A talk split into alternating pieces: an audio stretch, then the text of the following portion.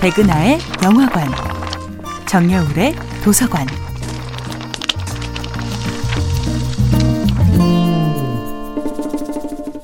안녕하세요. 여러분과 아름답고 풍요로운 책 이야기를 나누고 있는 작가 정여울입니다.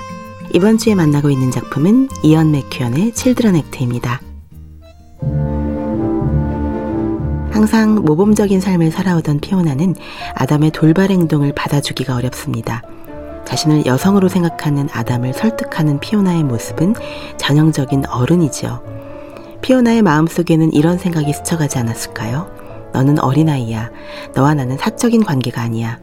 나는 판사로서 너의 복지를 생각한 것이지 너를 남자로 생각할 수 없어. 그 모든 생각이 이성적으로는 맞습니다. 합리적으로 옳은 결정입니다. 하지만 아담은 돌이킬 수 없이 상처받지요. 자신이 세상을 향해 쏘아 올린 첫 번째 사랑의 화살이 빗나간 것입니다. 피오나에게는 철없는 남편 잭이 있습니다. 당신 몰래 바람을 피우는 것이 아니라 당신의 허락을 받고 연애를 하겠다는 말도 안 되는 선언을 하는 남편. 업무의 압박 속에서 하루하루 살얼음판을 걸어가듯 살아가는 아내 피오나에 대한 연민조차 없는 남편. 그는 아내에게 사랑받지 못하고 있다는 자기중심적 사고에 빠져 있습니다.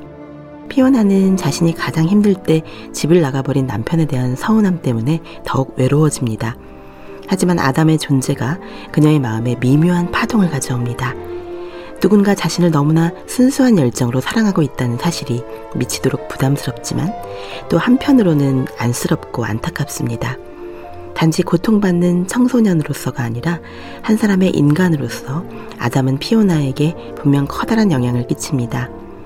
아담을 바라보며 피오나는 자신의 과거를 되돌아봅니다.